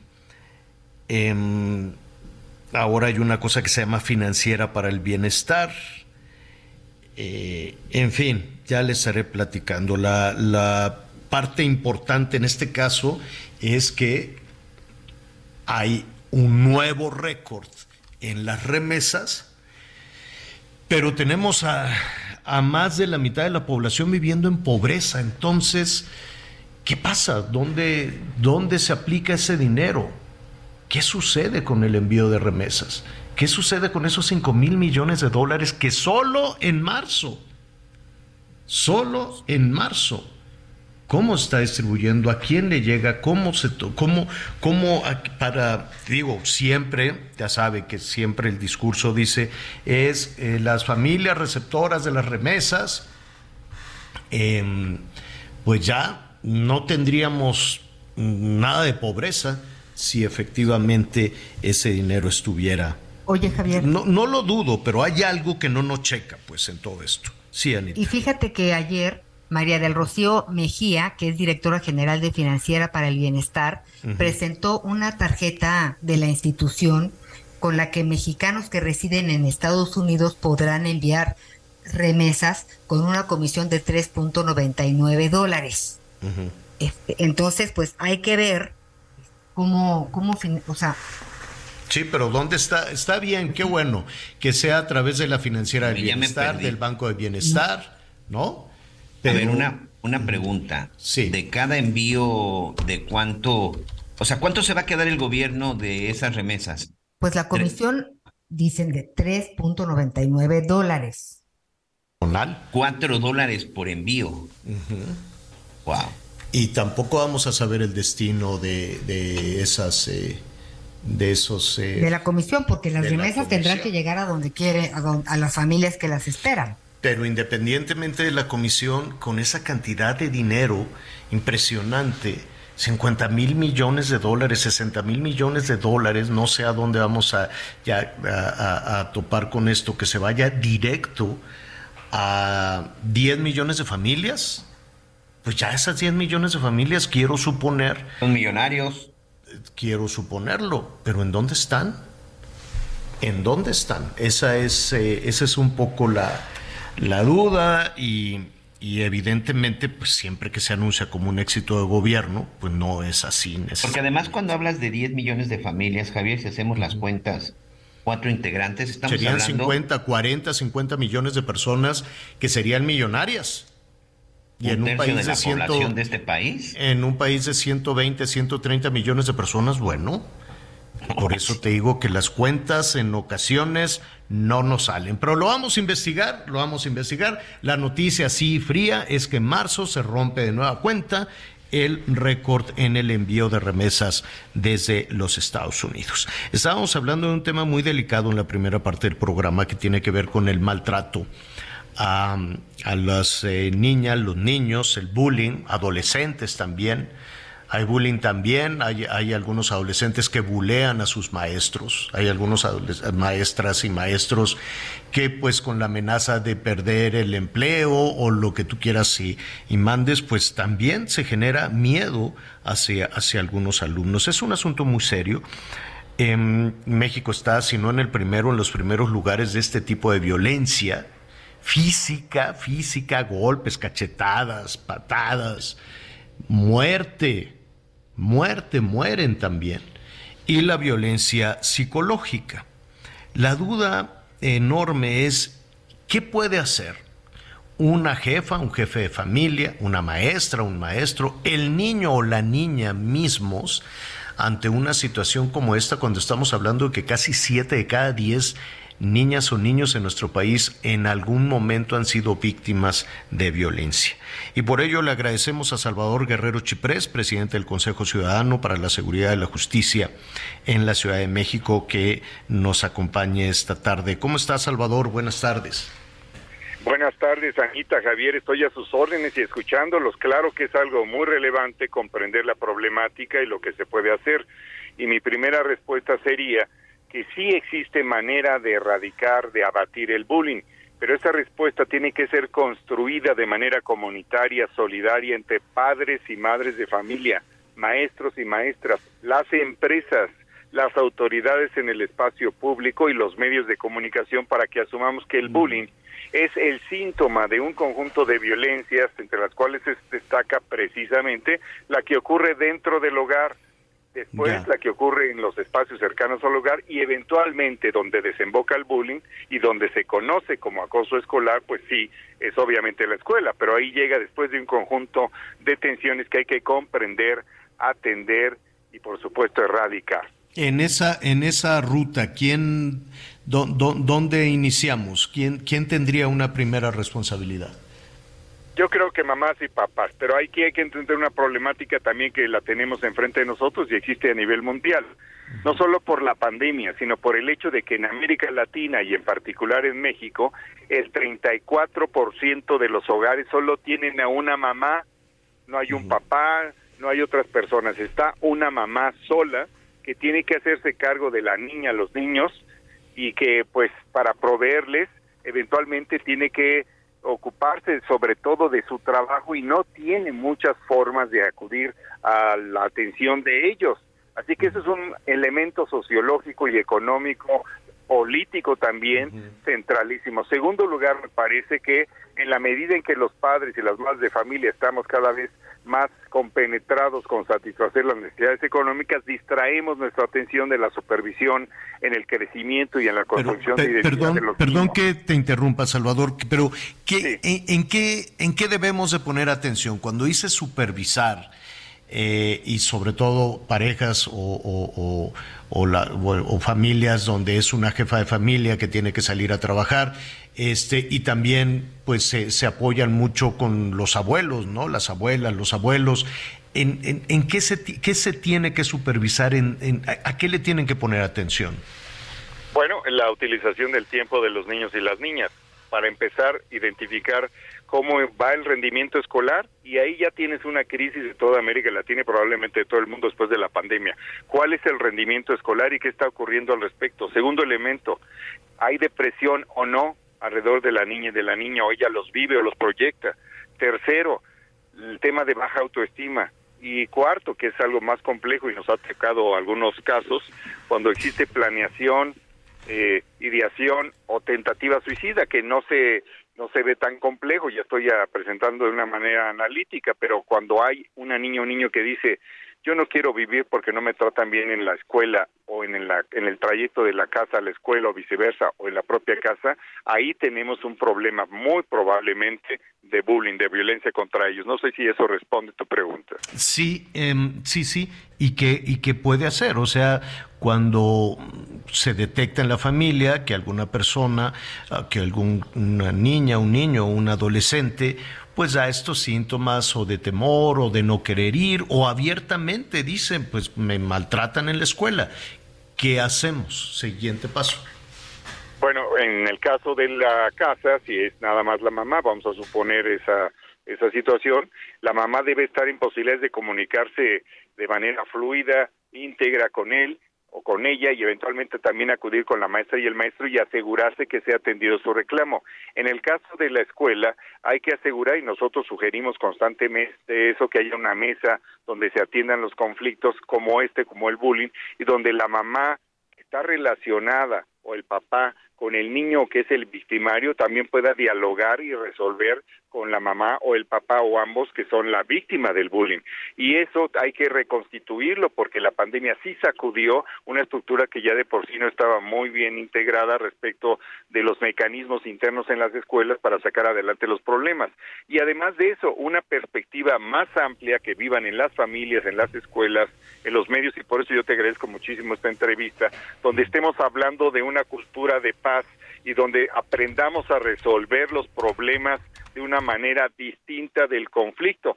Y hay otro ingrediente y hay que reconocerlo. En los últimos 15 años, millones de niños y niñas tienen ahora teléfonos celulares, ellos se convierten en productores de imágenes y hay un fenómeno que sí es nuevo, que muchos niños y niños prefieren ser populares por compartir una imagen, un video, que intervenir para acabar con la violencia que puede estar siendo eh, digamos, videograbada y eso es algo que es evidentemente nuevo. Entonces, todos estos elementos forman parte de un esquema más complejo, pero que sí se puede atender con sencillez si hay determinación de padres y madres de familia, autoridades escolares y maestras y maestros. Eh, yo escuchándote y poniéndome en lugar de, de, un padre de familia, una jefa de familia, cuando se entera o cuando se da cuenta de que su hijo es lastimado psicológica o físicamente, pues la primera reacción es de enojo, te pones como león protegiendo a los tuyos. Y puedes eh, ser en ocasiones pues muy agresivo con quien te toque a tu hijo. Así es, también puedes tener la tendencia en querer trasladar todo a, la autoridad educativa o que al gobierno. O a los golpes. sabe qué cosas, ¿no? O a, Pero los golpes, ¿no? Claro, en ese sentido creo que los propios papás y bueno, tú, creo que tú y yo somos más o menos de la misma generación y yo recuerdo que había en la en la niñez pues sí había bullying y ahí se arreglaba más o menos a la salida y hasta que salía como decían en algunas escuelas públicas, pues hasta que le salía el mole al perico, ¿no? Estos ah, de niños de 6 y 7 años. Pero ¿qué tal si eso procede de los 6 a los 15 años? Porque los datos que tenemos en el Consejo es que nos señalan que son las niñas, 7 de cada 10 de los reportes las más vulnerables y que es sobre todo en la secundaria. ¿Qué se hace ahí entonces? El papá y la mamá tienen también que ser parte de la construcción de la cultura cívica que acepte su responsabilidad para empoderar a su niña o niño y también para que ese empoderamiento suponga el respeto de la niña y el niño de cualquiera otra persona, a pesar de que también, como tú sabes, existen a veces en algunas escuelas públicas o privadas, pues piques, ¿verdad?, entre familias, entre autoridades, y hay pues diversas arrogancias, ¿verdad?, y diversas formas de tratar de entender el mundo y no olvidar la práctica aquella que existía de que tú no defiendes a tus hijos varones y que ellos aprendan a darse golpes, que espero que eso ya haya ido desapareciéndose. Y respecto de las niñas, que se aprendan a defender y hacerse respetar, pero no se les dice qué hacer cuando sufren violencia física, sexual o más aún ahora con medios digitales. Así es. Anita Lomelite quiere preguntar. Gracias, Salvador. Hola, pues, Anita. Qué gusto siempre saludarte. ¿Y qué trabajo nos cuesta en, muchos, en muchas ocasiones, tanto a las autoridades educativas como a los padres, escuchar a los hijos? Porque de entrada, cuando un hijo te dice no quiero ir a la escuela, eh, pues tú dices, a ver, mijito, si tienes que ir, viene la disciplina. Eh, porque los niños se tardan en realmente manifestar que no quieren ir porque tienen miedo, porque no se sienten a gusto, porque están fuera del círculo y no pertenecen a ningún otro. Este, eh, escuché el otro día que una niña acusó a un niño que le jaló la cola de caballo y que la maestra le dijo, no te preocupes, te jala la cola de caballo porque le gustas. Entonces, la verdad es que lamentablemente todavía en nuestro sistema educativo, las maestras, los maestros y también los padres, pues nos hace falta preparación para realmente entender la situación que está pasando y, e intervenir de manera inteligente. A mi hijo este, lo bullearon en algún tiempo porque hacía chistes y se aburrían sus amigos. Entonces, un año, los viernes, él no tenía ninguna invitación. Entonces yo lo llevé a todos los boliches, a todas las cosas, porque decía mi hijito lindo. Este, y hablaba con la psicóloga y hablaba con la maestra y decía, pues mire, no hay nada que hacer. Si no quieren a su hijo, pues por algo será. Este, ¿Cómo? Y pues muy desafortunado porque... ¿Y qué hacemos? No, bueno. adelante, Sergio. Sí, eh, no, es que aquí estaban... Perdón que, perdón que los interrumpa nada más para... Este, estábamos aquí confirmando una información ahorita de lo que decías de las edades de otro caso en donde sí sucedió en el interior de una escuela, Javier Salvador. Este, Anita, seguramente recuerdan el caso de un niño, bueno, de un niño no, de un joven que además de que sabía karate, este, golpeó a su compañero y eso sí sucedió en el interior de una escuela. Sí, sí. Bueno, sí. Adelante. No, adelante Salvador, es que escuchando todo esto y, me, queda claro que hay una responsabilidad este, compartida, ¿no? Las familias, atención, los maestros, las escuelas, los adolescentes mismos con, con, con eh, suficiente información, pero cuando hay tantas manos, es como cuando haces un comité.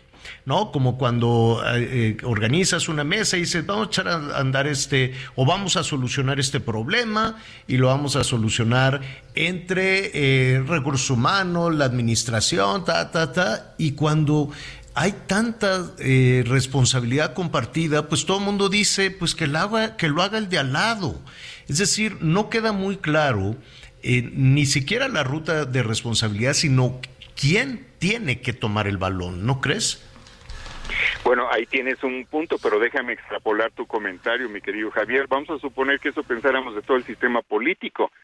¿Debe concentrarse el poder o debe ser el poder ejercido de manera convergente? Yo estoy por el segundo lado, o sea que todo el poder, el poder dentro de lo que tiene que ver con el fenómeno de construcción de la identidad de la niñez, de la infancia. Tienes, Primero, tienes toda la razón, pero aquí tal vez nos hace falta el elemento de las consecuencias. ¿No? Ah, eh, muy bien, claro. La consecuencia de que si cada uno de esos sectores no cumple.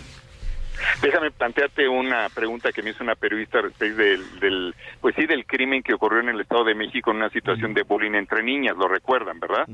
Resulta que este periodista me dice, eh, ella era una periodista, una periodista mujer, me dice, ¿y ahora qué? Ahora no va a ser sujeto de bullying la, la familia de la niña a quien se acusa la responsabilidad de haber cometido el, pues, el homicidio, digo, pues le digo, pues muy interesante su pregunta, o sea, desde el punto de vista de a veces todos son víctimas y nadie es victimario, y ahí voy a tu pregunta, sí tiene que haber una responsabilidad y por supuesto que se puede atender desde un punto de vista formal frente al Ministerio Público según sea el carácter de la agresión, sí se puede y sí se debe, porque en el caso del Estado de México, entonces, ¿qué le decimos a la familia de la niña que falleció? Que porque le van a hacer bullying a la niña que es responsable o presunta responsable, entonces no se debe perseguir el delito, por supuesto que no. Así que nosotros en el Consejo sí respaldamos una idea de orden, de justicia, y sí tiene que haber sanciones y tiene que haber consecuencias también para las maestras y los maestros y también para los padres y los madres madres de familia que a veces son responsables de abandono y de maltrato y recordemos el 70% de la violencia contra los niños ocurre en el hogar entonces sí tiene que haber un ejercicio preciso de responsabilidad. Tienes toda la razón, Salvador. Eh, como siempre, te agradecemos mucho. El tema es muy amplio. Si nos permites, lo seguiremos platicando contigo. Con todo gusto, 55 55 33 55 33, ahí está el Consejo Ciudadano todos los días, gratuito desde la Ciudad de México. Muchas gracias, Anita. Al contrario, un abrazo es Salvador Guerrero Chiprés, presidente del Consejo Ciudadano para la Seguridad y la Justicia. Oigan, muy rápidamente, antes de, irnos, este, que se va rapidísimo. Me quedé con la cosa esta de, del dineral de las remesas. Cerramos el 2022 con casi 60 mil, 59 mil y ráscale. vamos a ponerlo en 60 mil para que nos queden las cuentas. 60 mil más 5 mil, este mm, bueno, ahorita ya llevamos 13 mil, Javier, de los tres primeros meses del año. ¿eh? Bueno, pues ya llevamos 13 mil, ya me cambiaste la cuenta. ¿Sabes para cuánto, es, de cuánto estaríamos hablando en este momento? De 13 millones de pesos por familia. No, bueno. 13 millones de pesos por familia porque son 65 mil entre sí, sí, 13 millones de pesos por familia. Me refiero a las familias en extrema pobreza, que ya les hubieran caído 13 millones de pesos, ya con eso pones un negocito. No, bueno, se compran una casa, ponen un... No, no, bueno, con 13 millones le resuelves la vida a cualquier familia. Algo no me, no me cuadra, no me cuadra, no me cuadra esa cantidad enorme de dinero a dónde va a dar. Porque si efectivamente son para 11 millones de personas, eh, son para 5 millones de familias que son los que reciben las remesas, pues ya les cayeron casi 14 millones de pesos. 14 muy buenos millones de pesos. Entonces, ¿por qué siguen en pobreza de acuerdo a la estadística? Bueno, mañana vamos a hablar de ese tema. Por lo pronto, pues muchísimas gracias, Anita Lomelí, gracias. Gracias, Javier, que estés muy bien, estamos pendientes. Gracias, Miguel Aquino. Oiga, señor, rápidamente antes de irnos, acaba de sacar eh, pues una orden de parte de un juez donde le están ordenando al Senado que tiene que nombrar ya a los tres comisionados pendientes del INAI. Mm. La juez Cecilia Quintero Rico ha concedido esta medida cautelar para que la coordinación política, la JUCOPO, se ponga a trabajar y, ya tengan que resolver. ¿A quién, le, ¿eh? ¿A quién le van a hacer caso? Están los dos edificios pegados, el de la Corte y el de Palacio Nacional. Imagínate a, los senadores enfrente viendo así los dos edificios. De a quién le hago caso, a quién, a quién le hago caso, al jefe del ejecutivo o a la jueza. Pero bueno, eso lo vamos a platicar mañana. Gracias, Miguel. Buenas tardes, buen provecho. Yo soy Javier Alatorre, lo espero a las diez y media en Hechos Azteca 1. Siga con nosotros en el Heraldo Radio. Yo estoy puesta pa' ti, tú te me quitas. Diablo, que piquete la chamaquita. El corazón lo puso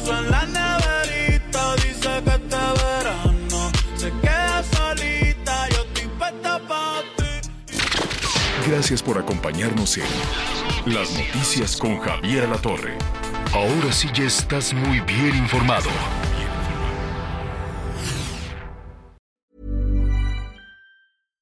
When you make decisions for your company, you look for the no-brainers. And if you have a lot of mailing to do, stamps.com is the ultimate no-brainer. It streamlines your processes to make your business more efficient, which makes you less busy. Mail checks, invoices, legal documents, and everything you need to keep your business running with Stamps.com. Seamlessly connect with every major marketplace and shopping cart. Schedule package pickups and see your cheapest and fastest shipping options from different carriers. With rates up to 89% off USPS and UPS rates. And with the Stamps.com mobile app, you can take care of mailing and shipping wherever you are. Make the same no-brainer decision as over 1 million other businesses with stamps.com. Sign up with code program for a 4-week trial plus free postage and a free digital scale. No long-term commitments or contracts. That's stamps.com. Code program.